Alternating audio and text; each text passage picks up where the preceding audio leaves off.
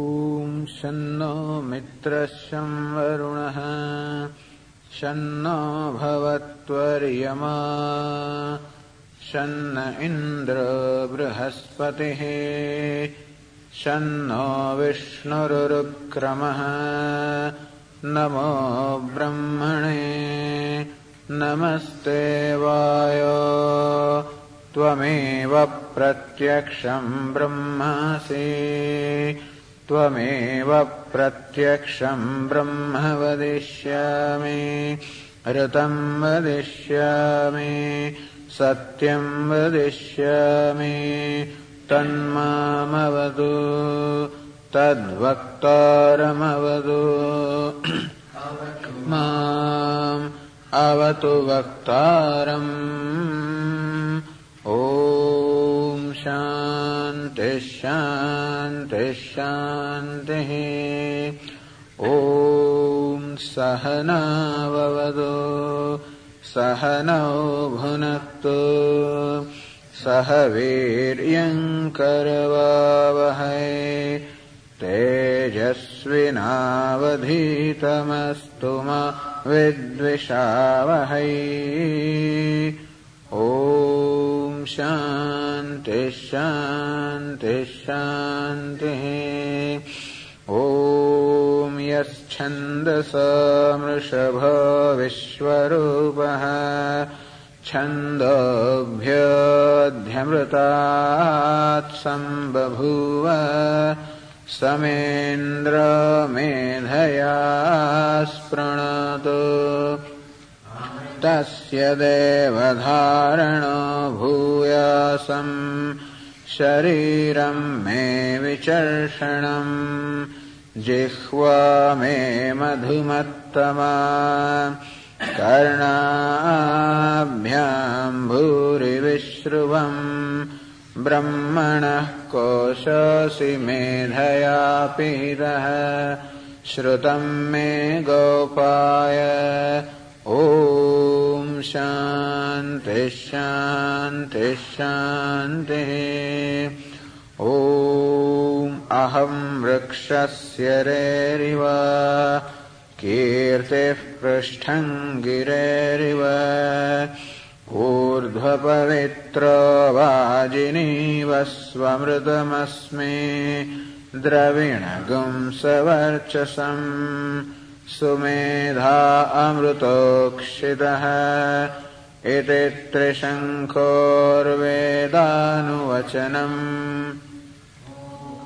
शान्तिः शान्तिः शान्तिः। ॐ पूर्णमदः पूर्णमिदम् पूर्णात् पूर्णमुदच्यते पूर्णस्य पूर्णमादाय पूर्णमेव अवशिष्यते। ॐ शान्तिः श्रुतिस्मृतिपुराणानाम् आलयम् करुणालयम् नमामि भगवत्पाद शङ्करम् लोकशङ्करम् शङ्करम् शङ्कराचार्यम् केशवम् बादरायणम् सूत्रभाष्यकृतौ वन्दे। भवन्तौ पुनः पुनः ईश्वरो गुरुरात्मेति मूर्तिभेदविभागिने व्योमवद्व्याप्तदेहाय दक्षिणामूर्तये नमः। अखण्डम् सच्चिदानन्दम् अखण्डम् सच्चिदानन्दम् अवाङ्मनसगोचरम् अवाङ्मनसगोचरम् आत्मानमखिलाधारम् आत्मानमखिलाधारम् आश्रयेभीष्टसिद्धये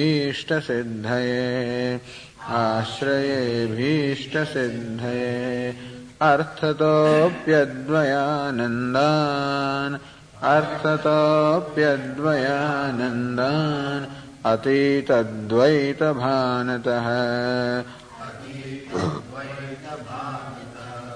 गुरूनाराध्य वेदान्त गुरूनाराध्य वेदान्त सारं वक्ष्ये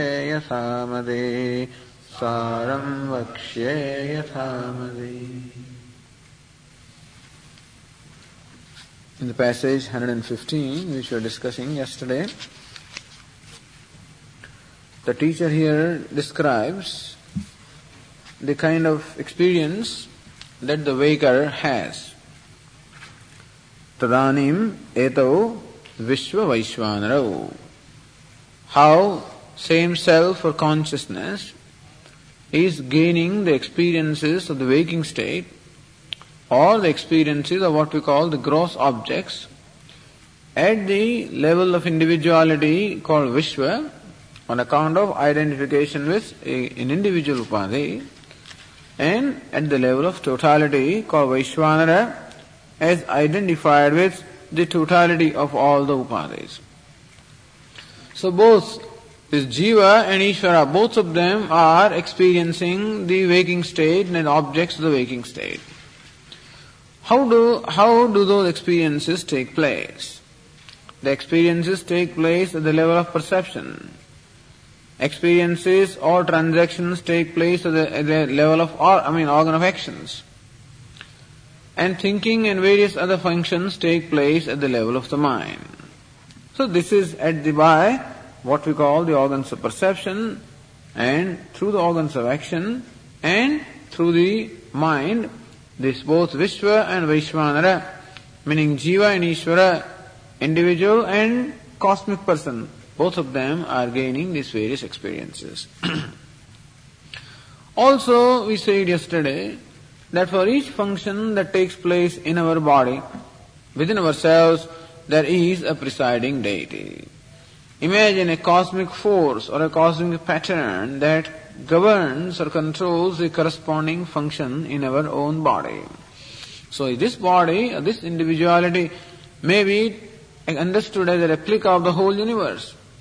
And just as the whole universe is functioning in a harmonious manner, so also this body, this and all these functions are taking place in a harmonious manner.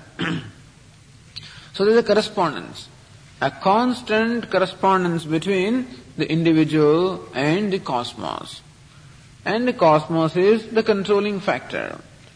So therefore, those various controlling factors which are responsible for the functioning of the various aspects in our body, they are called devatas or presiding deities. So this is how Vedanta sees a harmony, a correspondence, an inter, an inter-exchange between, uh, between the individual and the total. You are never apart from the universe.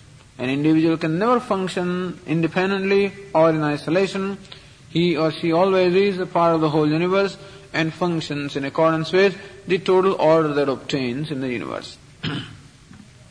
no doubt there is one God. However, in, in that, that God alone is manifest as the whole creation as we have been discussing. But then we see in the creation various forces which are controlling the various aspects of the nature of the creation, and therefore we look upon them as individual deities or devatas or gods, which are aspects of one God. Just as I have hands and legs and eyes and ears with which I perform different functions, so also the cosmic person is as though performing different functions of seeing, the eyes being sun, of breathing, the breath being the wind, and of supporting, the support being the earth, of accommodating that accommodation being of the nature of the interspace, and thus he also is performing all these functions. Therefore, there is a correspondence between the individual person and the cosmic person. So it is said, Tadanim, meaning at that time, in state of waking, Eto Vishwa Vaishwanara, these two Vishwa and Vaishwanara, the individual and the cosmic person, dig वात अर्क वरुण अश्विभिः क्रमात् नियंत्रितेन श्रोत्रादि इंद्रिय पंचकेन the shrotradi indriya panchakam this group of the five organs of perception beginning from ears niyantritena is controlled by this devatas or this cosmic forces in in sequence. Dig means quarters. Vata means the wind. Arka means sun. Varuna is the deity of water. And Ashwini, Ashwi are the deities supposedly of the presiding deity of the smell. So dik or the quarters or directions are supposed to be the presiding deities of the function sound because the sound travels through the directions or in travel, sound travels in space and therefore also the space is considered to be the presiding deity of the of the uh, faculty of hearing. So it is by the grace of this deity called Dik or the quarters that the hearing is possible within ourselves. So it is said, Kramat Niyantritena. In order, these are controlled, these various functions taking place in a body are controlled by corresponding deities. Vata, Vata means the wind, controls the function of touch. So the faculty of touch functions because of the grace or the favor of the wind god. Arka is the sun, presiding deity of the faculty of seeing, and because of sun alone, the seeing is possible. If the sunlight were not there, the eyes could not function. At night when the sunlight is not, the eyes are not able to function, and so it is said that sun is the presiding deity of the faculty of seeing. One aspect of sun alone dwells in our eyes and performs the function of seeing. And all this, this is not merely figment of imagination. There is some vision in all this. This is a vision that we have gained from the rishis. And if you have enough trust in this, then we can gain the favor of those devatas. I know for sure, as an experience, as you know, my, practical knowledge, there is an Upanishad called Chakshusha Upanishad, a small, short Upanishad. Chakshusha Upanishad, Upanishad pertaining to the fun- function of seeing. And that Upanishad is in the form of a prayer or worship to Lord Sun. It is said that if you repeat that Upanishad every day in a certain manner for a period of time, then your function of seeing will improve.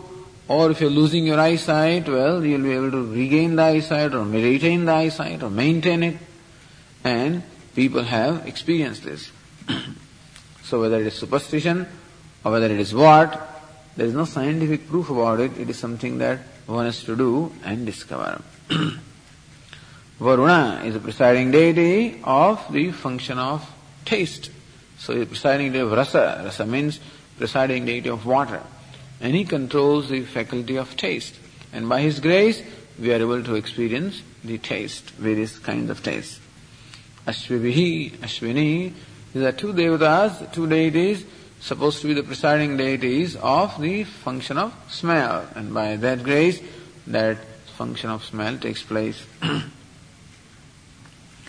श्रोत्रादि इंद्रिय पंचकेन क्रमात् शब्द स्पर्श रूप रसगंधान So Shabda means sound, Sparsha the touch, Rupa the color, Rasa the taste, Gandha the smell, that these experiences, experience of these objects takes, take place. So this is how both Vishwa and Vaishvanara experience the various objects of the world. Shabda, Sparsha, Rupa, Rasagandha, the sound, touch, etc. is what they experience in the waking state through the agency of these organs of perception. Then comes the transactions that take place through the organ of, organs of action. So, Vagad Indriya Panchakena Kramad Vachana Adana Gamana Visarga Anandan Anandan Vagad Indriya Panchakena, we have the group of five organs of action, beginning from speech. Kramad Vachana, what's the function of speech? So with the speech, the Vishwa and Vaishvanara, with the faculty of speech, Vachanam, they utter words. so utterance of speech is possible by the organ of speech. Then second is hands, is another organ of action with which adanam, are we grasping. So holding and grasping is what takes place with the with hands. So that's the second kind of transaction.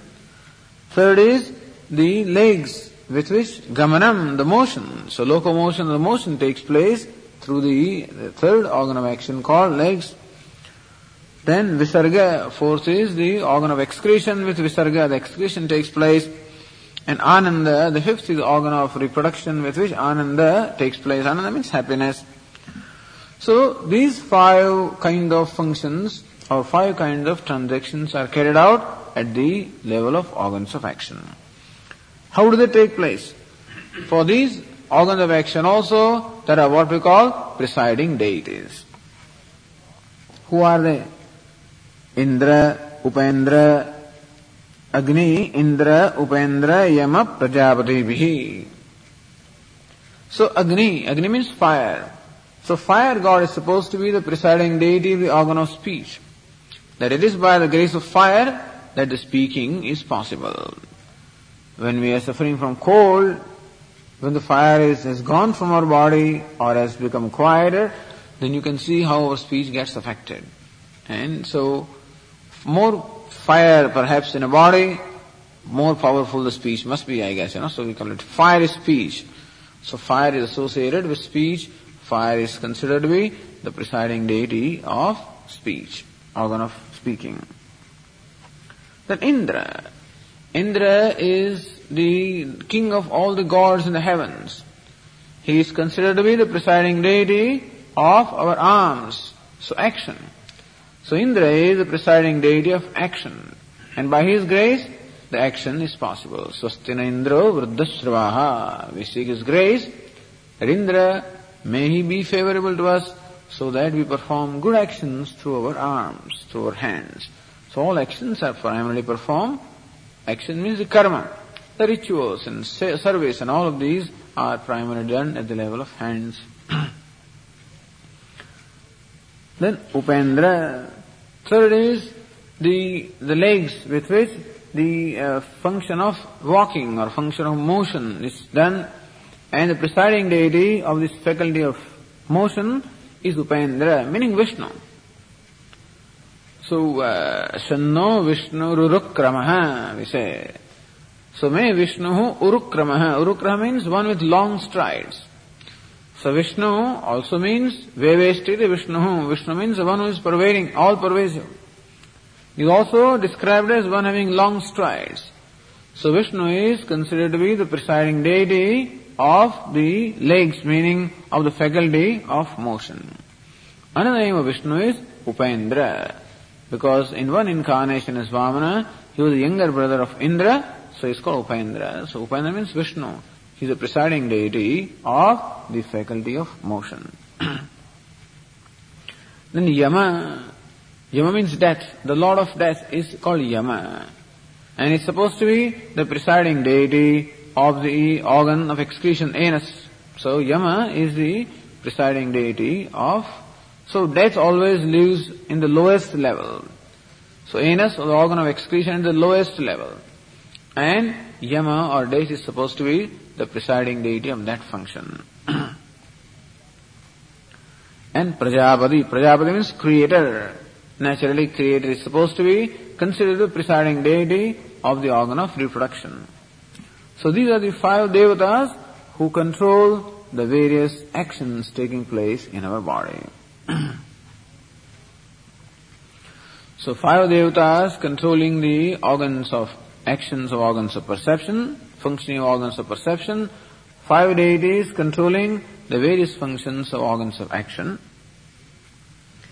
And then we have the mind. Mind also is looked upon as performing four functions. So mano, manaha, buddhi, ahankar, chittakhyena, antarindriya chatushkena. This antarindriya means antahkaranam, the inner organ. Indriya chatushkena, it is supposed to be a group of four. So even though the mind is one, often it is referred to as four, because the mind performs four kinds of functions primarily. What are these four functions? संकल्प निश्चय अहंकार्य चैतांश with the when our mind is in a state of what we call manaha, when it is emotional, or when it is impulsive, or when it is indecisive, when it is doubting, so when the mind is in that state, it is called manaha. At that time, sankalpa, vikalpa. So vacillations, pros and cons, or a decision and the opposite. This kind of conflict takes place in the mind. So when the mind is doubting, mind is feeling, impulsive, vacillating, at that, that state of mind is called manaha. That function also is governed by a presiding deity. Who is the presiding deity? Chandra. Chandra means the moon. Moon is considered to be the presiding deity of the, of the faculty of feeling, faculty of doubting, faculty of vacillating, faculty of sankalpa vikalpa, uncertainty or whatever. Because moon is waxing and waning, you know, moon is never steady. It waxes and wanes. It grows and decays. And so also our mind, that emotional faculty is never steady. It's waxing and waning. Now sankalpa, now vikalpa. And so that is why, and of course we know very much that the, the state of moon does have an influence upon the emotional aspects of our personality. And more sensitive a person is, more influenced a person will be by, by moon. then second faculty is buddhi. With that, what function do we perform? Nischaya. Nischaya means determination or ascertainment. So all judgment, knowledge, determination, ascertainment, all of that takes place at the level of what we call buddhi. So when the mind is in the mode of determining, ascertaining, knowing, then that mind is designated as buddhi. Who is the presiding deity of buddhi? Chaturmukha. Chaturmukha means Brahma or the creator. So Brahma or the creator is considered to be the presiding deity of the function of intellect, function of knowing, function of determining, function of judging. That is the presiding deity is Praja or Chaturmukha or Brahma, the creator. Creator is endowed with knowledge. Interesting enough, the consort of Brahmaji is goddess Saraswati or the goddess of knowledge. So Brahma or creator has his consort as the goddess of knowledge. Brahma, the creator, is said to have four heads. Each head stands for a Veda. There are four Vedas, and Brahma, or creator, is said to have four heads. Each head standing for four Vedas, each one looking in one direction. That means he's all pervasive, or he's all knowing. He's seeing, he knows, or the, all the directions mean whatever there is in all the directions. Therefore, Brahma, or creator, is supposed to be omniscient, all knowing. And therefore, he has four heads, looking in four directions, all the directions. He's said to have five heads at one point in time, one head looking up, and that was chopped off, and there are stories like that, you know. But anyway, so four Vedas, it is said that, it is believed that the Vedas contain everything. Whatever there is to know in the world is all contained in Vedas. And therefore, Brahma, or the Creator, is all knowing. Therefore, the four heads he has represent the four Vedas. So knowledge is a function taking place in the intellect. So rightfully, Prajapati or Brahma, the creator, is said to be the presiding deity of buddhi or the faculty of intellect. then ahankarya. Ahankarya means what? This ego. And so, this personality, you can call it, or individuality. The sense of individuality, the sense, the assertion, the ego. So when I assert myself, then that state of mind is called ahankara. In this case, ahankara means ego, the asserting faculty, the individuality, your individual faculty, that is called ego, ahankara. Who is the presiding deity? Shankara. Lord Shiva is supposed to be the presiding deity of the function of ahankara. Why Shankara? So Lord Shiva is, is credited with the function of destruction. In the universe, these three functions take place, three things take place constantly creation, sustenance, and dissolution. Creation, the presiding deity is Brahma. Sustenance, the presiding deity is Vishnu. And destruction, the presiding deity is Shankara or Shiva or Rudra. So every morning we chant is Rudra. Namaste Rudra Manyava. Manyave Utoda Ishave Namaha. We say Namaste, Hey Rudra. Manyave Tava Manyave Namaha. Salutations to your anger. He's supposed to be an angry, angry means because destruction. So, when Lord Shiva is in the mode of destruction, naturally he becomes like fire. Kala Agni Rudraya. He is like the fire of destruction. And therefore destruction is the function of, uh, of Lord Shiva, it is said.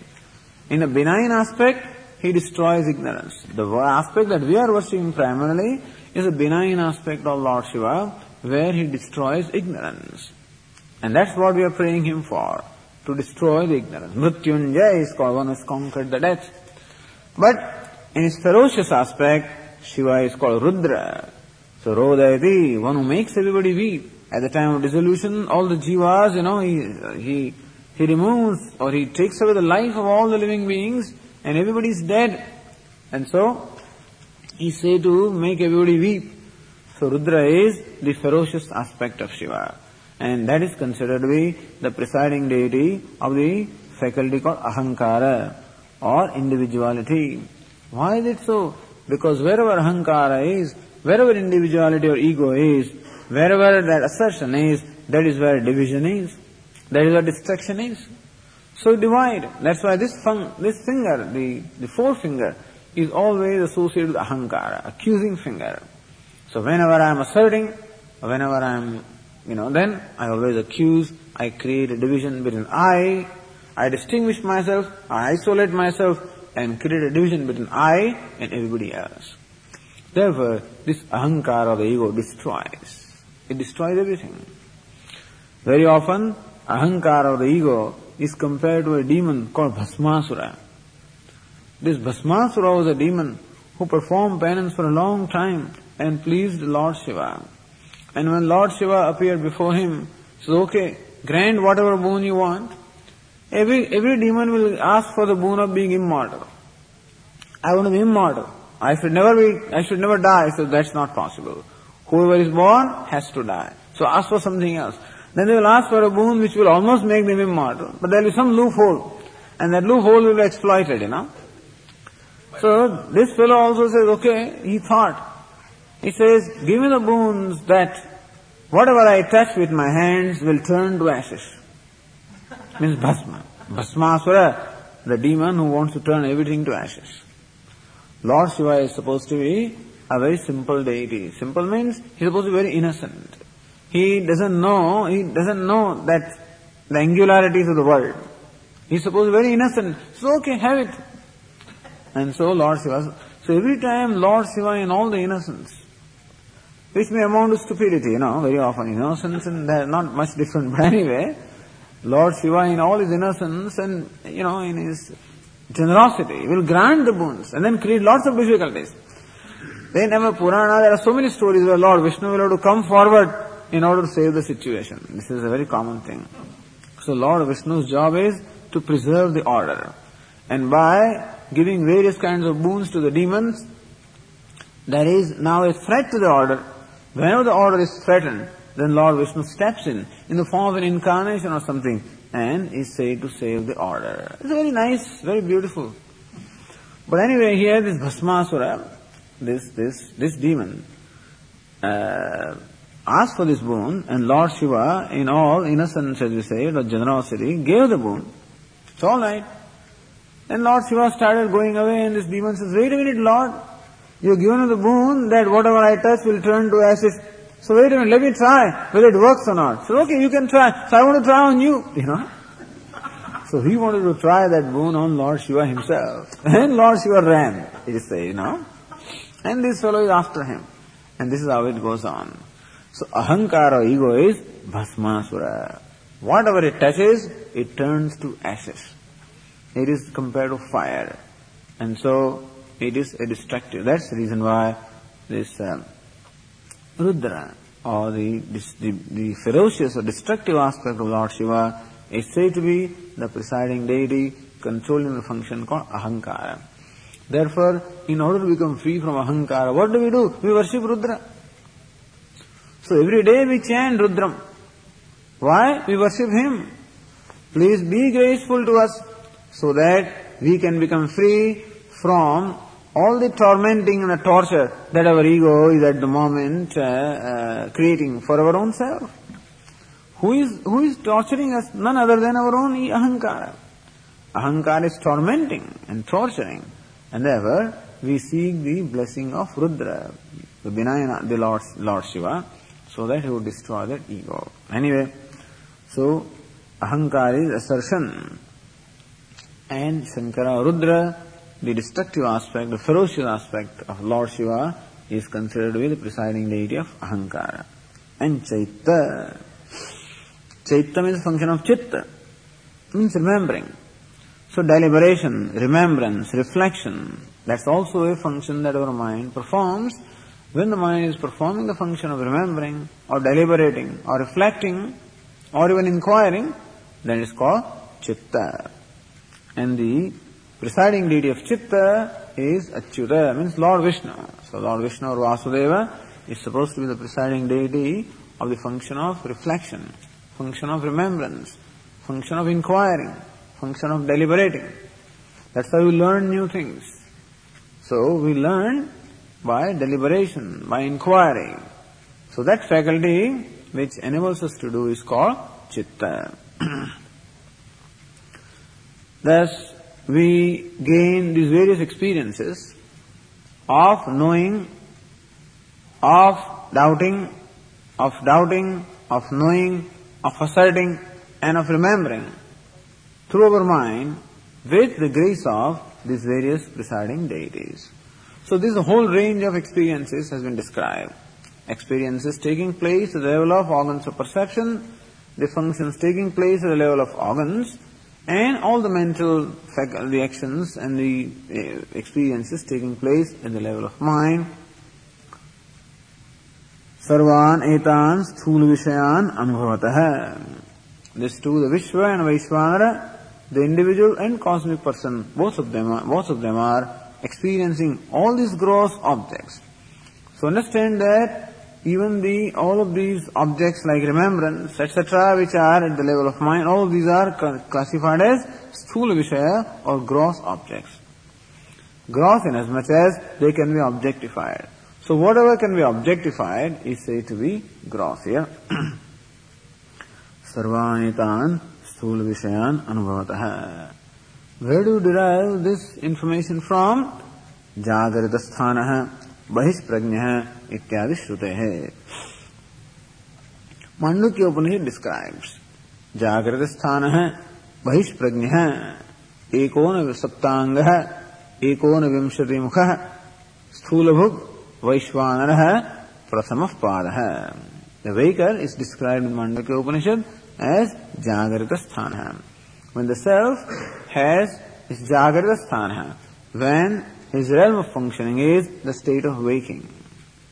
Bahish Prajna, when the consciousness is turned outward, meaning when he is always looking outward through the mind and the organs of perception, outward through the sense objects, because our sense organs are always directed outwardly, extrovertly.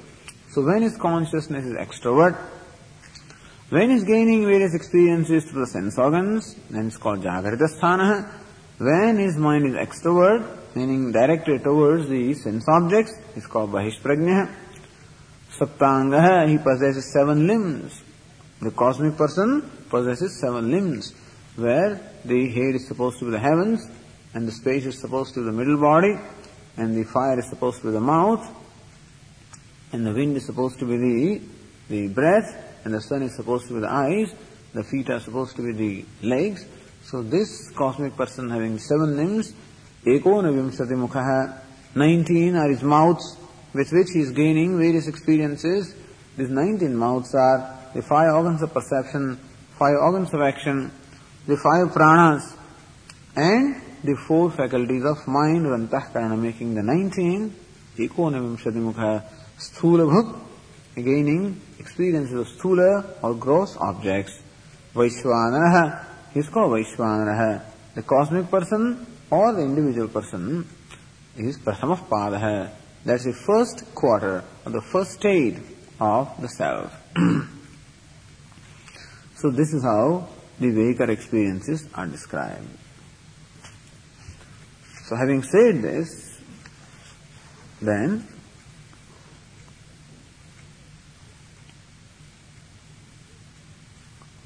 now shows here the identity between Vishwa and Vaishwanara. Vishwa, the individual, Vaishwanara, the total individual person and the cosmic person, shows identity between them. Identity obtains at both the levels. At three levels it obtains. This text shows us the identity or oneness obtaining at all the levels. I am Vishwa. I am the individual person having this small little body and small mind and everything that is little. And then we have Vaishwana, the cosmic person, possessing the body and the mind and all faculties which are limitless. So which are all, all encompassing. So I possess a personality which has a, a very small little scope and the cosmic person possesses a personality which is all encompassing in its scope. But then also we say that this Vishwa and Vaishwanara, the individual and the cosmic person are one. They are one even at the level of the Upadhi. This body also is not really different from the body of the cosmic person. It's one faculty, one entity alone. When looked at from the individual standpoint, we call it the tree, and looked upon from a sleeping standpoint, then we call it forest. And so, so one faculty, one entity alone is called one body when looked upon from an individual standpoint. It's called the cosmic body when looked upon from the total standpoint. In that sense, just as tree and forest are not really separate from each other, and so also the Vishwa and Vaishwanara, even at the level of the body, are not separate from each other. And even the consciousness, the individual consciousness and the cosmic consciousness are also not really separate from each other. The consciousness is individualized on account of identification with one upadhi, and the consciousness is said to be all encompassing on account of its identification with all the upadhis. But still, they are only the individual consciousness. So looking upon consciousness as individual consciousness, or looking upon consciousness as cosmic consciousness, both of these are standpoints only. Consciousness is one, but when looked upon from the standpoint of an individual body or upadhi, it is called individual consciousness. And same consciousness, when looked upon from the total upadhis, it is called total or cosmic consciousness. But at that level also, they are one. And of course, when you look at the consciousness, or when you see the consciousness devoid of all the upadhi, devoid of any association, then it is one in absolute sense. So oneness in absolute sense, so the primary sense is when the consciousness is devoid of any association in its pure state.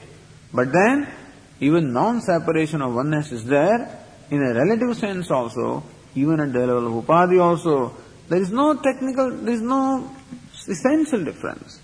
What is the essential difference between one person and another person? The body is made of the same stuff, same food, and the sense organs are made of the same five elements. The mind also made of the same five elements. What is the difference? Other than identifying this and calling it I, and therefore separating every other individual as, as different from me. So that is my own problem. That's my own personal standpoint. That I want to call only this one as I, and I want to call everybody else as, as other than I.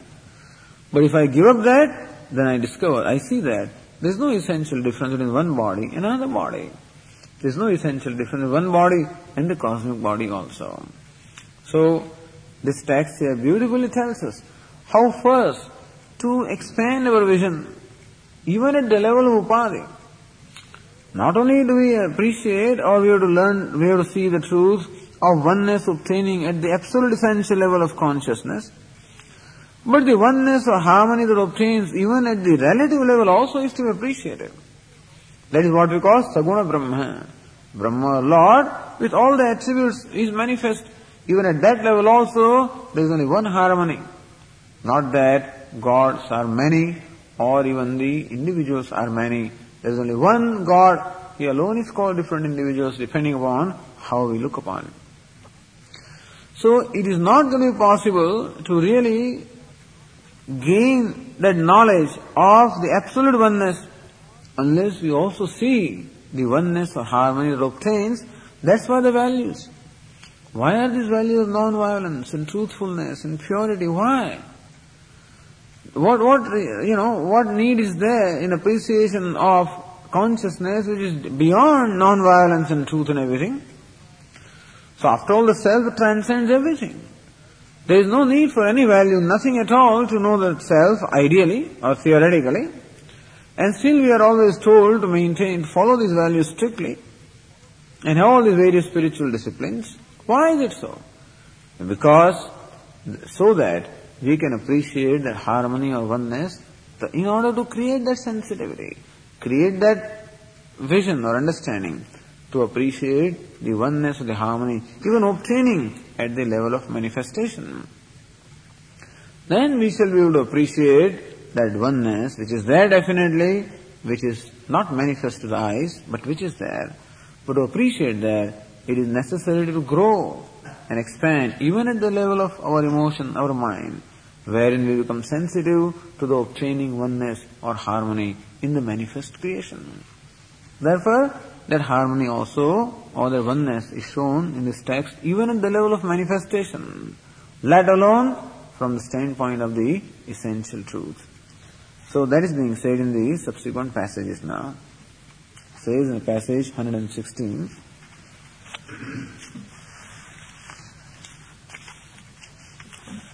अत्रापि अनयोः स्थूल व्यष्टि समष्ट्योः तदुपहित विश्ववैश्वानरयोश्च वनवृक्षवत। तदवच्छिन्न। आकाशवच्च। जलाशय। जलवत। तद्गत। प्रतिबिम्ब। आकाशवच्च। पूर्ववत। अभेदः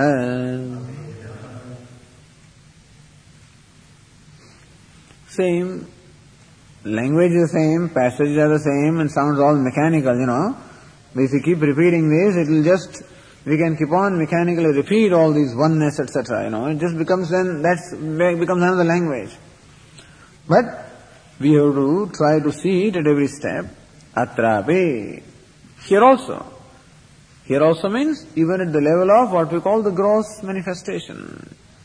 We were shown the identity or oneness, rather not identity but oneness the harmony obtaining at the causal level, the harmony of oneness obtaining at the subtle level, and now we are shown the harmony of one, or oneness obtaining at the gross level, atrapi, even in with reference to this gross creation, anayoho of these two, which are these two? Sthula vyasti samastyoho, vishvaishwanarayoscha. This upadi. Upadi means this equipment. So Vyashti and Samastyoho. Even this Upadi, the gross body, the individual gross body and the cosmic gross body, between them, Tadupahita Vishwa Vishwanarayoscha, or the consciousness associated between the two, which we call the individual consciousness and the cosmic consciousness, called Vishwa and Vaishwanara. So individual Upadi and the cosmic Upadi, and the consciousness associated with the individual and the cosmic upadis. Also there is Abhedaha. Abhedaha is non-separation. They are non-different. How? Vanavrukshavat. In as the forest and the tree are really not separate. Trees make up the forest. The essence of tree and the forest is one. And what we call tree in the forest are standpoints. And so also what we call the Vishwa and Vaishwana are also standpoints of the same entity and therefore, in really speaking, there is no separation between them.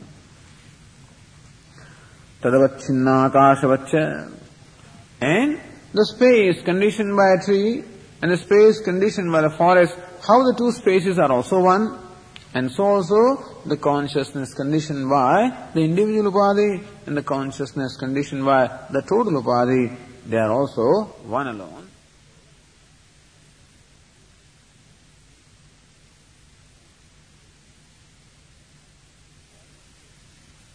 Dimensions.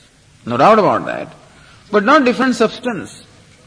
So we do not say that Jiva and Ishvara or Vishwa and Vaishvana or the individual cosmos, they are, they are one even from the standpoint of dimension. No. In terms of the abilities, everything is little or limited at the individual level. But essentially they are one. The stuff that makes up the individual is the stuff that makes up the total. That's all. The five elements and whatever makes up this individual personality is what makes up the cosmic personality also. And therefore, there is a personality here, there is a personality in the cosmos. You see, there is an intelligence in the individual body, there is an intelligence in the whole cosmos also. There is a harmony in the individual body, there is a harmony in the whole cosmos also. The individual body has a personality. And its idiosyncrasies, I guess. And so also the cosmos has its own personality and its own idiosyncrasies. Sometimes therefore you have this um, uh, earthquakes and you have uh, all these uh, storms and all kinds of things, you know, and volcanoes and whatever. So these kind of disruptions take place in nature as they sometimes take place in our own body. All the disruptions are supposedly in order to bring about again a harmony. When some disharmony takes place, then these changes take place to bring about a harmony. So also when you abuse this body, then some changes take place in there in order to again bring about harmony. So we find a cosmos also exhibiting ahankara, personality. And just as individual also exhibits the personality. From all this standpoint, we can say that the individual person and the cosmic person are not really different from each other. Even though they are different in dimension, as far as the essential stuff is concerned, the essential characteristics are concerned, they are not different.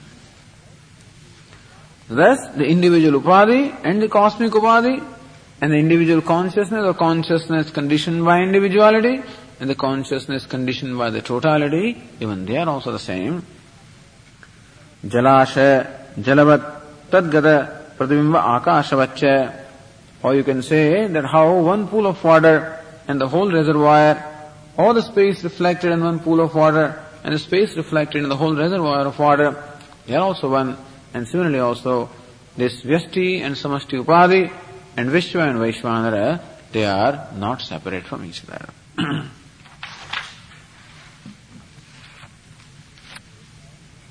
We have said that these two illustrations have been given throughout. One is Avachedavada, other is Pratibimbavada, meaning one is a model of conditioning, space conditioned by a, a, an enclosure, or space reflected in a reflecting medium. So these are the two models which we discussed earlier. Each model tells us something. Each model seeks to explain the sense of limitation, individuality that we are experiencing. Why? So therefore these models are there. Why does the part space feel small? Why does a little reflection feel it is small? Because it doesn't know that it is merely reflection. That smallness is mithya, or that smallness is unreal, that the reflection does not know. So it feels small, and therefore this pratibimba or the reflection model is given. Why do I feel so limited? The part space does not know that it is space. And therefore, the part space thinks that it is actually enclosed or confined by the enclosure of the part, and therefore thinks that it is small. So how this feeling of smallness, how the feeling of multiplicity, how the sense of multiplicity, this littleness, bondage, how do these, how are, how do these arise? There is an attempt to explain that by these models of Pratibimba, the reflection, and the model of this Avacheda, the conditioning. And thus, concluding this whole discussion, it is said here, एवं पञ्चीकृत पञ्चभूतेभ्यः स्थूलप्रपञ्च उत्पत्तिः एवं in this manner पंचीकृत पंचभूतेभ्य स्थूल प्रपंच उत्पत्ति ही दस has been explain उत्पत्ति ही द क्रिएशन स्थूल प्रपंच of this gross phenomenal universe this is explain the creation of the gross phenomenal universe from पंचभूते from the five elements पंचीकृत from the grossified five elements this is explain the creation of this phenomenal or gross universe from the five elements which have been grossified. So this is the causal, the subtle, and the gross. All the three creations are thus explained. now he takes all of them as a lump. So far, we were shown the oneness obtaining at the causal level, at the subtle level, at the gross level, individually. Now the author takes the causal, subtle and gross as one whole and shows the oneness obtaining even there. So continuing with the page 18, I mean passage 118. एतेषाम् स्थूलसूक्ष्म कारणप्रपञ्चानामपि समष्टिः एको महान् प्रपञ्चो भवति। यथा वा अवान्तर यथा अवान्तरवनानाम्। समष्टिः एकम् महद्वनम् भवति। यथा वा अवान्तर्जलाशयानाम्। समष्टिः एको महान् जलाशयः।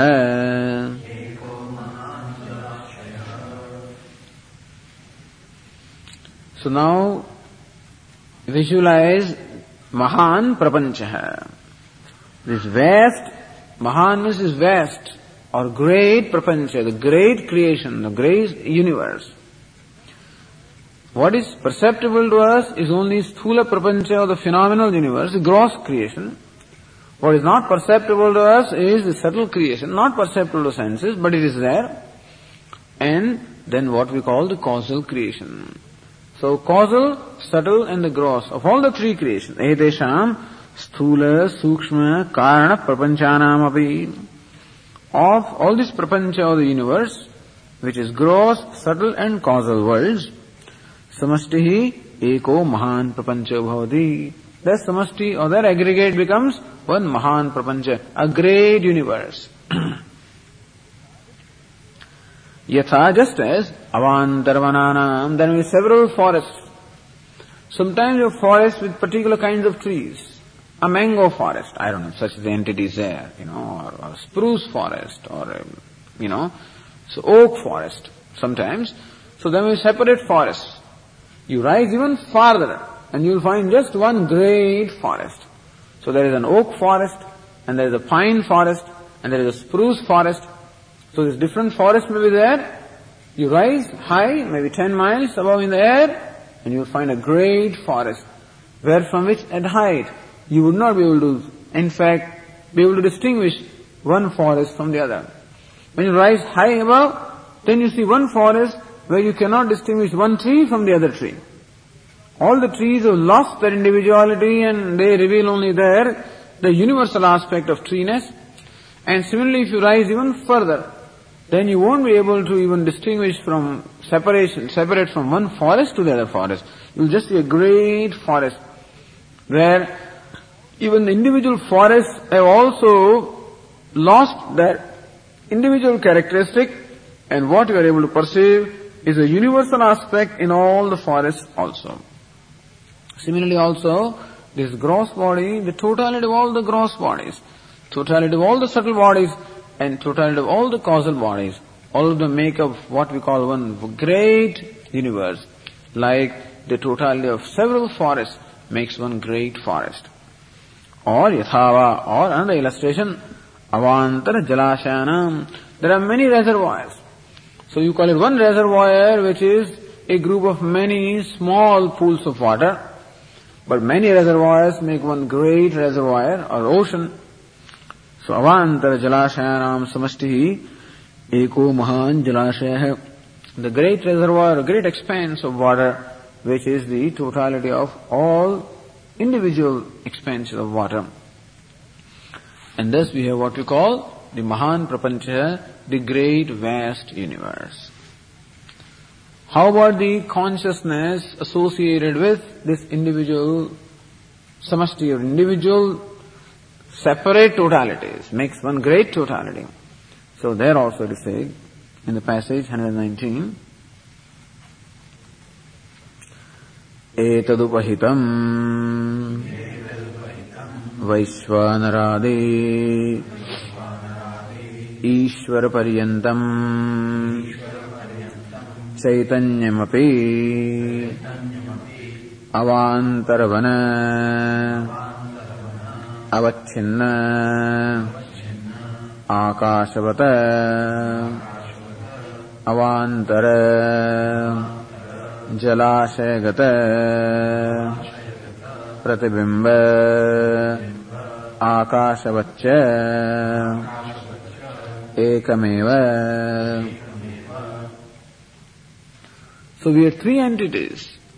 The consciousness associated with the totality of all the causal bodies was called Ishvara. Consciousness associated with the totality of all the subtle bodies was called Hiranyagarbha.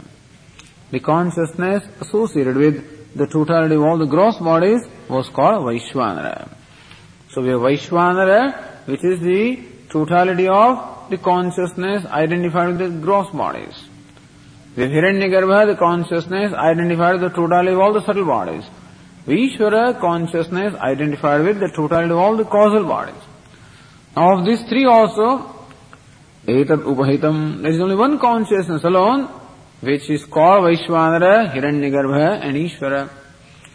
So, Etat Upahitam, Vaishwanaradi, Ishvara Paryantam Chaitanyam Api, Chaitanyam the consciousness, which is conditioned and which is designated as Vaishwanara, meaning the consciousness identified with the totality of the gross bodies. Hiranyagarbha, consciousness identified with the totality of all the subtle bodies. Ishvara, consciousness identified with the totality of all the causal bodies. Chaitanyamapi, avantaravan avacchinnakashavat, avantara jalasayagada pratibimbaakashavacha ekameva. And that Chaitanya the consciousness also is one, just as the space conditioned by smaller forests is one, or the space reflected in smaller reservoirs also is one, and so also the consciousness associated with these three also is one alone. and then concluding this page, I mean passage 120. आभ्याम् महाप्रपञ्च तदुपहित चैतन्याभ्याम् तप्तायः पिण्डवत् अविविक्तम् सत अनुपहितम् चैतन्यम्। सर्वम् खल्विदम् ब्रह्म। इति महावाक्यस्य वाच्यम् भवति। विविक्तम् सत लक्ष्यमपि भवति।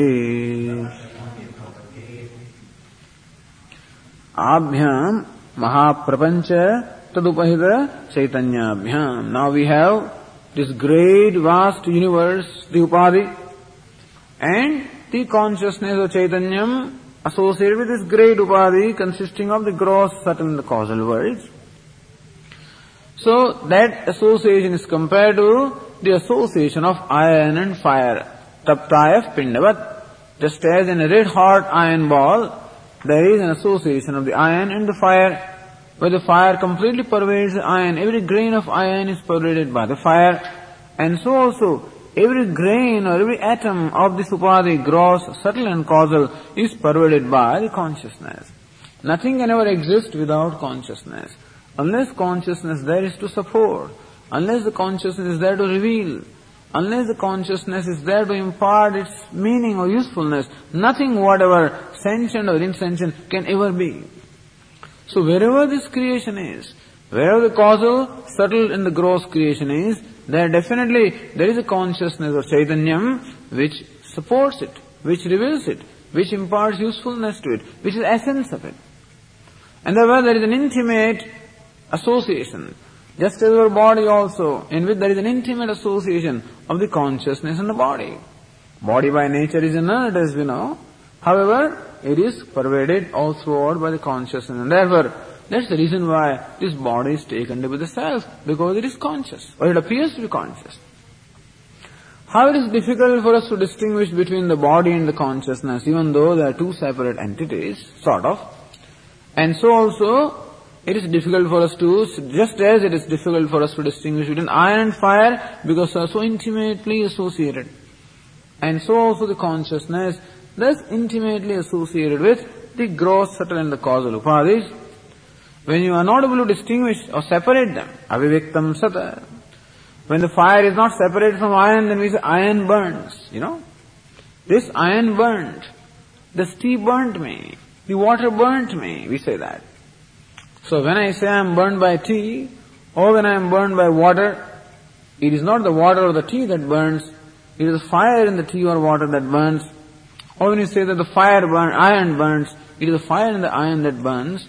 So there, when we say that the tea burns, that means that we have not distinguished the fire from water. The fire from tea is not distinguished, then we say tea burns. In that case, what is said in words is tea burns. What is meant is fire burns. So when this tea and fire are not distinguished, then we just say the tea burns, that time the fire becomes the, the vachyartha, the immediate meaning, but the implied meaning is it is the fire that burns. And similarly also, when we do not separate or do not discriminate between Chaitanyam and the Upadhi, then we take them as one entity and we refer to as Ishvara, as Saguna Brahma, as I. When I use the word I, in fact there is this both the entities.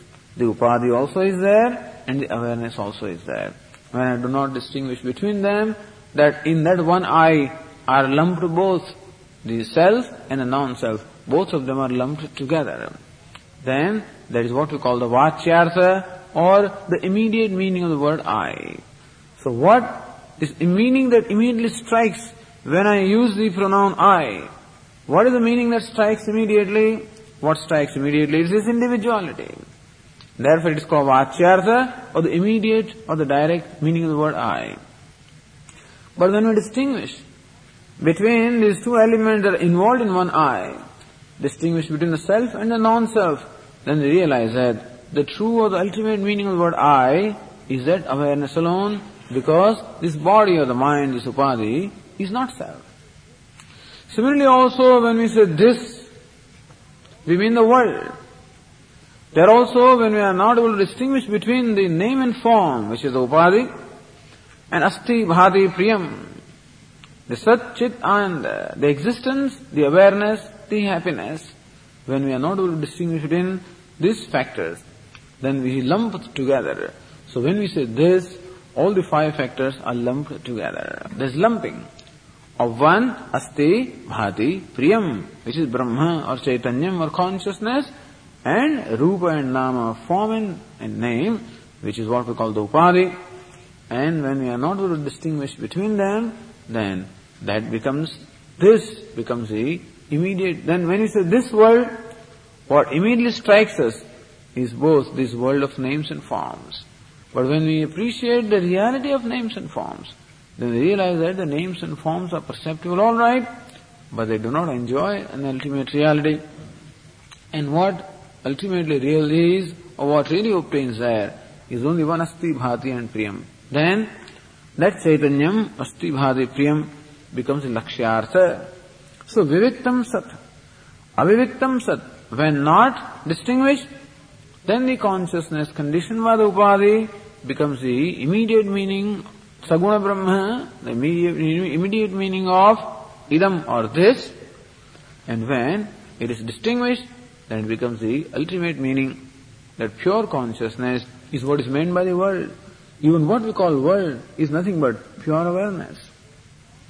When we give reality to the name and form, so long it is conditioned consciousness. It is Saguna Brahma, Brahma consciousness with attributes. But what is the degree of reality of attributes? The degree of attributes only have a relative reality and therefore what really obtains is only an awareness or chaitanyam devoid of all the attributes, devoid of any limitation. So it is said, Mahavakyasya viviktam sata lakshyam bhavati sarvam khalu idam brahma. Upanishad says, all of this is indeed Brahma.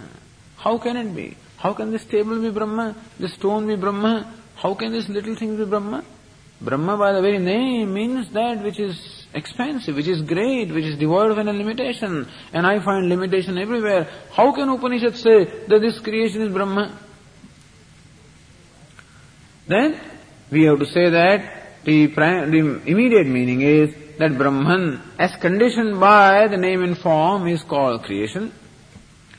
But in the ultimate sense, if word Brahman is to mean its primary meaning, then we to find, we to understand that this is not just a name and form, but when these names and forms are negated because they are not real, then what remains or obtains is Brahman or Chaitanyam, which is the true meaning of the word this or the word world also. This world is Brahman. The world, in the ultimate meaning, turns out to be pure awareness.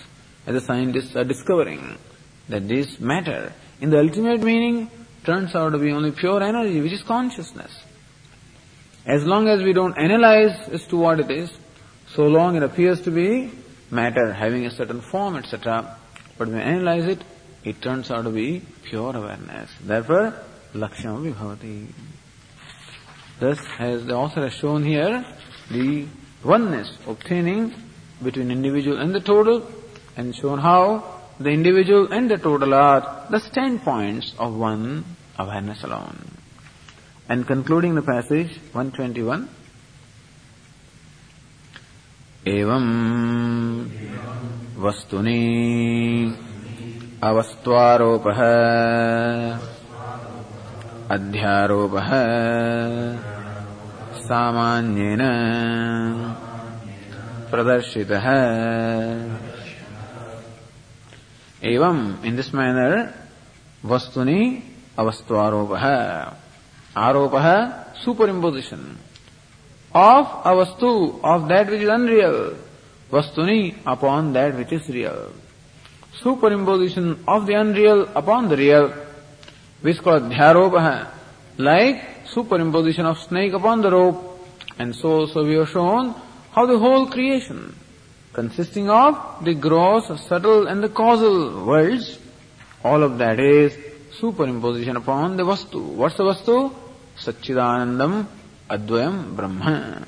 That Brahman, the limitless, Satchit Ananda is the Vastu, and upon that is the whole creation of sort, gross, subtle and the causal universe is superimposed. And that's super. Samanyena Pradarshitaha. Samanya in general, this has been shown. So Tatpada, in the statement Tattvamasi, that thou art, the Tatpada which stands for Lord, stands for creation, how this creation is a superimposition upon one Brahman Chaitanyam or the Lord that has been shown. Subsequent will be shown the superimpositions that take place at the level of individual upon Aham. But so far has been primarily shown the superimposition taking place upon Tatpada or Brahman. Okay.